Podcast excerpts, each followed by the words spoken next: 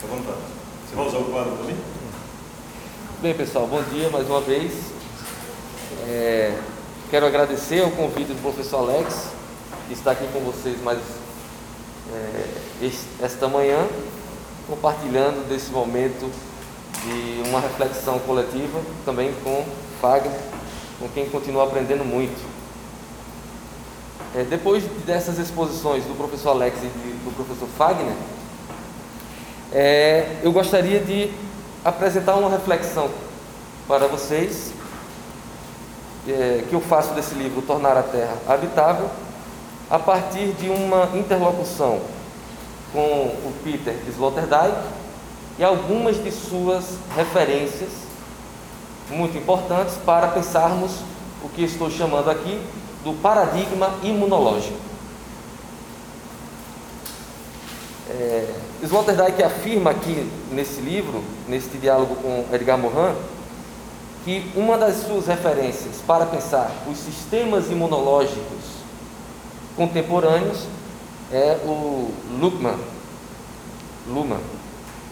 No entanto, antes desse autor do século XX, coube a um outro alemão Friedrich Nietzsche a, a tarefa de pensar as sociedades e as civilizações humanas de uma perspectiva vitalista, ou seja, é, com um pensamento preocupado nos tipos de vida que as sociedades, as culturas e as morais promovem ao longo da história das sociedades humanas.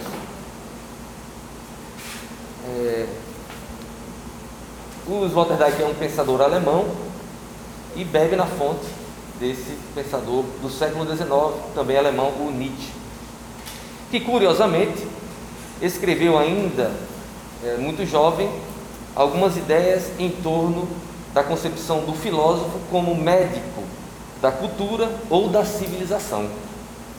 Vejam que curioso, né? na época em que ah, o, a Europa passava pelo processo de industrialização e enfrentava uma série de problemas sociais, econômicos e políticos. É, Nietzsche, né, o, pensador andarilho e solitário, estava preocupado em como aquelas sociedades é, poderiam sobreviver às crises que se perpetuavam aí há praticamente um século, quando Nietzsche começou a refletir sobre esses problemas ali por volta da década de 1870, 1880, né?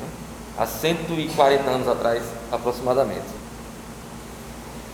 E foi então exatamente esse pensador que passou a investigar a sua época, as sociedades e as culturas de uma perspectiva filosófica médica.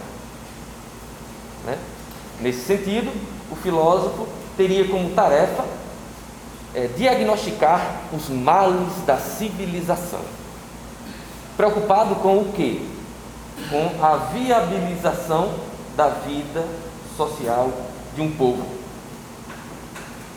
Só que Nietzsche tinha uma, uma obstinação ainda mais profunda com é, essa ideia do filósofo como médico da cultura ou da civilização. Por quê? Existem vários tipos de formas sociais de se viver e tornar a vida viável. Uma delas, que marcou a história da civilização ocidental, foi a forma de vida cristã. E Nietzsche, na sua formação acadêmica, estudou muito os gregos antigos.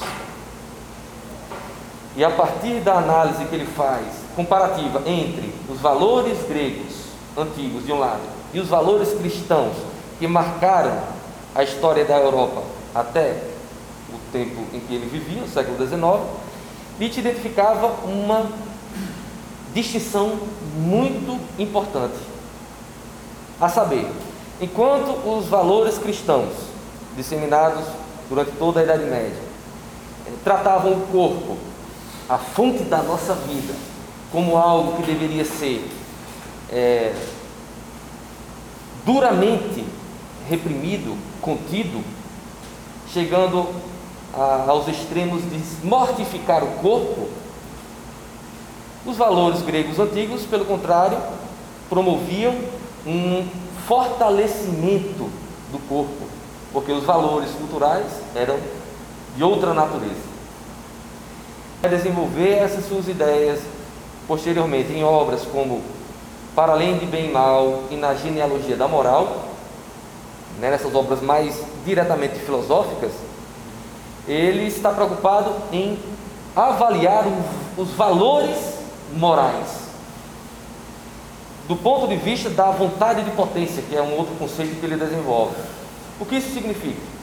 Nietzsche estava preocupado em analisar como os valores de uma dada cultura, de uma dada sociedade, de uma dada civilização, como queiram, promove a vida, para aumentar a sua potência, sua força de viver, para usar as expressões que Nietzsche pega lá de Spinoza, ou o contrário, esses valores estão promovendo um rebaixamento da vitalidade, um, uma diminuição da potência do ser humano. É nesse sentido que a, a filosofia da vontade de potência de Nietzsche, ela pode ser interpretada como uma filosofia médica ou clínica, se preferirem, é, essencialmente vitalista. Ele está preocupado com o fenômeno global da vida, que não é um mero dado biológico. Né? É biológico, é individual e coletivo ao mesmo tempo. Curiosamente, nessas investigações é, já da modernidade, Nietzsche vai dizer em dado momento que, veja que curioso, no século XIX ainda, a civilização corre o risco de ser destruída pelos meios da própria civilização. Ele dizia lá naquela época, analisando os movimentos políticos, as crises que não se resolviam, econômicas, políticas e sociais, que estavam gerando objetivamente é, uma situação que estimularia os impulsos destrutivos dos seres humanos. É como se ele estivesse antevendo né, os movimentos intestinos, pulsionais, da vontade de potência, que em um ambiente muito crítico poderia desencadear processos bárbaros.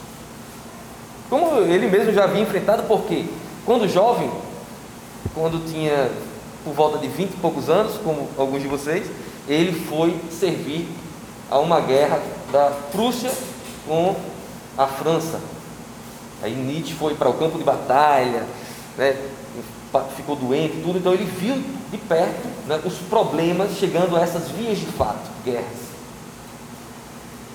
É, coincidência ou não, décadas depois, foi no país onde Nietzsche viveu né, e nasceu, a Alemanha, e nós tivemos o fenômeno do nazismo. Como se não bastasse é, essa referência a Nietzsche por ter exatamente pensado é, a filosofia como uma filosofia vitalista, o Sloterdijk afirma textualmente em uma entrevista que ele concede na década de 90, né, há 20 e poucos anos atrás, é, a, o pioneirismo de Nietzsche para essa noção. Diz ele assim: ó, foi Nietzsche quem inventou a fórmula do filósofo como médico da cultura. Por isso, quando hoje produzimos um diagnóstico sobre a nossa época, continuamos a mover-nos num terreno para cuja exploração Nietzsche contribuiu. Isso implica também que, para poder formular um diagnóstico da nossa época, se esteja intoxicado pela época. Em Nietzsche, a este conceito junta-se a visão de uma saúde superior. Diz Sloterdijk. Então, o que fazem Sloterdijk e Mohan no livro Tornar a Terra Habitável é esse exercício do médico da civilização. E é exatamente porque a preocupação desses autores com a situação planetária é com a vida, com a viabilização da vida humana e ecológica, que eles, no caso especificamente de Sloterdijk, vai propor o paradigma imunológico. final do século XIX, Nietzsche dizia que a civilização corria, corria o risco de ser destruída pelos meios da civilização. E agora, mais de um século depois, a situação se agravou em muitos sentidos, porque na época de Nietzsche era uma possibilidade. E agora tornou-se algo um tanto mais concreto. Não porque a civilização tenha errado de todo, mas porque a integração das sociedades humanas em âmbito planetário, resultado que ninguém planejou ninguém controlou em absoluto, mas que simplesmente aconteceu em termos sociais e históricos, resultou na criação de um sistema mundo da mais alta complexidade e da qual todos nós, indivíduos, sociedades e povos os mais diferentes, dependemos, gostemos ou não. Então nós estamos vinculados ao destino da espécie, estamos vinculados ao colapso da ecologia que a espécie humana desencadeou sem tomar os devidos cuidados. Então, quando Sloterdijk pega essa noção de Nietzsche, né, da tarefa da filosofia, exercer o diagnóstico da época, é preocupado com o fenômeno global da vida. Só que aqui né, nós temos que ter a noção de que a filosofia médica ou clínica de Nietzsche é uma filosofia. Né? Nós não somos fundadores intelectuais atentos aos problemas da vida no mundo global, médicos no sentido científico da expressão, pelo menos tradicional e clássico. Nós somos simplesmente pessoas que se dedicam ao estudo das condições globais, que se preocupam exatamente com é, os riscos que tem é, colocado para nós uma série de desafios. Vocês hão de lembrar que em uma das nossas aulas eu devo ter resgatado uma, uma, um verso de uma música de Raul Seixas. Em uma dada música ele diz assim: o, o mecanismo do mundo se tornou tão, tão complicado como um computador. Se uma que de tal modo que se uma criança né, com um palito pode colocar num lugar específico e parar o motor. Ou seja, é de uma forma poética ele está dizendo, é o sistema mundo tornou-se tão complexo e intricado que às vezes um detalhe pode desencadear efeitos muito graves, efeitos em cadeia. É, foi o que nós também estudamos com a, a teoria sistêmica, a teoria do caos e a complexidade. Né? Pois bem, então nesse sentido é como se ah, o, a, o, paradigma imunológico de Sloterdijk é, fizesse parte do que nós poderíamos chamar de uma biofilosofia. Uma biofilosofia, uma filosofia preocupada com a vida, fundamentalmente com o fenômeno da vida, que é o fenômeno da mais alta complexidade na natureza e no cosmos que conhecemos. E no interior do qual nós, seres humanos, somos a espécie, é, supostamente, a mais evoluída.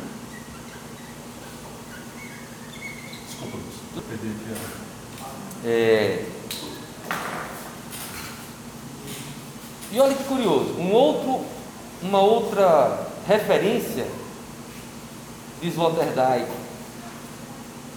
que também precisa ser considerada para pensarmos o paradigma imunológico foi Michel Foucault né, um pensador do século XX, que veio a falecer na década de 1980 e que contribuiu para uma genealogia da modernidade. Michel Foucault estudou a proveniência de determinadas instituições que surgiram ali na Europa, né, nos séculos 17 em diante, e que depois foram exportadas para outros continentes, mundo afora. Como por exemplo as instituições militares, escolares, univers... É... hospitais, fábricas, indústrias, todas essas grandes instituições que constituíram o tipo de sociedade moderno que ainda hoje existem em, em grande parte nas nossas sociedades contemporâneas, foram estudadas por Foucault. E ele denominou a formação dessas sociedades com essas instituições de sociedades disciplinares, que tinham por principal objetivo adestrar corpos humanos, a fim de torná-los úteis economicamente, socialmente. As crianças nas escolas que se multiplicavam né, cada vez mais, principalmente a partir do século XIX, acompanhando o processo de industrialização. Nos quartéis, a formação dos soldados, corpos disciplinados. Nas fábricas, corpos ao mesmo tempo hábeis para operar as maquinárias e assim por diante. No entanto, nessas investigações de Foucault, ele também acompanhou com o seu olhar genealógico a formação do Estado moderno. Essa máquina administrativa burocrática que passou a operar exatamente nesse período, em cada país conforme a sua história específica, mas que Tão logo foi se formando esse aparato burocrático, administrativo, governamental, né? operado por exércitos de técnicos jurídicos, médicos, políticos e assim por diante, teve que lidar com problemas coletivos nas cidades que se formavam exatamente junto com a industrialização. Que problemas começaram a se desencadear nesse período, junto com a Revolução Industrial? é, epidemias em bairros, né, é, sem qualquer tipo de condições mínimas sanitárias, crescimento populacional, o aumento do índice de mortes. Então, um conjunto de problemas que não eram somente individuais, mas coletivos, que muitas vezes estavam causando problemas econômicos sociais na urbis, uma epidemia. Às vezes se desencadeava numa, num bairro operário, mas isso não impedia que a doença pudesse chegar às áreas dos ricos, às áreas dos profissionais liberais. Então, opa, temos um problema aí que pode desencadear algo de, de muita gravidade. O índice de morte o adoecimento generalizado poderia colocar em risco a sustentabilidade de uma indústria. Então, interesses econômicos também estavam envolvidos né, nesses problemas. O que aconteceu é que em países como a Alemanha, a França e a Inglaterra, pioneiramente, os governantes da época começaram a desenvolver políticas estatais, governamentais, para trabalharem, tratarem esses problemas sociais e coletivos, que tem a ver com os aspectos biológicos do ser humano enquanto espécie. Uma epidemia. É um fenômeno ao mesmo tempo biológico e político, porque se difunde na sociedade. E se nada for feito, esse problema pode escalando. Então, essas políticas governamentais e estatais de intervenção sobre as populações, em seus aspectos, em seus processos biológicos, Foucault denominará de biopolíticas. Um termo que certamente vocês já ouviram falar aqui, inclusive nas aulas do professor Lex. Biopolíticas. Pois bem, isso que nós vivenciamos agora no período pandêmico foi um, um um, um, cenário para a reativação de um conjunto de biopolíticas e a invenção de novas, porque a pandemia foi em escala global, planetária. E qual é a, a, a grande questão é, da biopolítica com o paradigma imunológico? Primeiro, temos uma coincidência histórica. Nietzsche pensou, no século XIX, a tarefa do filósofo como diagnosticar os males da civilização exatamente no período em que as primeiras biopolíticas ocidentais estavam sendo implementadas na, na Europa, naquele período. Esse termo biopolítica o, será apropriado por Sloterdijk, só que Sloterdijk ampliará a noção de biopolítica, porque enquanto Michel Foucault falava da biopolítica como essa tecnologia governamental e estatal que surgiu nesse período histórico e depois vai se difundindo mundo afora, chegando até os nossos, nossos tempos atuais, Sloterdijk vai aplicar o conceito de biopolítica a toda e qualquer sociedade humana, inclusive milênios para trás. Como se pode ver no, no, no livro Regras para o Parque Humano e em muitas outras obras do autor. Biopolítica, para pensar, por exemplo, as reflexões de Platão que aparecem no livro A República, clássico da filosofia política. Então, a biopolítica seria o quê? No, do ponto de vista do paradigma imunológico, nada mais do que um sistema imunológico operado politicamente, seja ele qual for. Então, a política ela tem, onde quer que exista, por função primordial, o que? Viabilizar o tipo de vida daquela sociedade, protegendo-a de agentes estressores, potencialmente interpretados como deletérios, perigosos, ameaçadores. É por meio dessas biopolíticas, que são sistemas imunológicos ou imunitários, aquele tipo de vida que a sociedade assumiu para si pode se tornar viável e se perpetuar, ou se transformar, caso seja necessário. Né? Então temos aí essa outra apropriação é, de Sloterdijk de uma noção filosófica de outro autor, mas que ele pega para produzir isso que eu estou denominando de um paradigma imunológico. E qual é agora a situação do tempo presente? Então podemos reunir as, as duas grandes noções. Sloterdijk e Morin, no livro Tornar a Terra Habitável, podem ser interpretados como os médicos da civilização planetária, preocupados com o grande problema de como tornar a vida da espécie humana viável diante das crises que se multiplicam e da ameaça de um colapso planetário desse sistema mundo global. É, Isso se deve ao que uma autora contemporânea chamada Isabelle Stengers denomina de a intrusão de Gaia no horizonte histórico.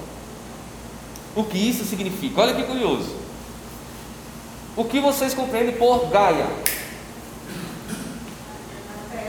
A Gaia seria, né, mitologicamente, é uma figura mitológica dos gregos antigos, né, uma deusa que teria emergido da terra e ela é tomada em, em uma expressão mais contemporânea como símbolo do planeta Terra, compreendido não como uma coisa simplesmente, mas como um mega corpo vivo, vamos dizer assim. Né?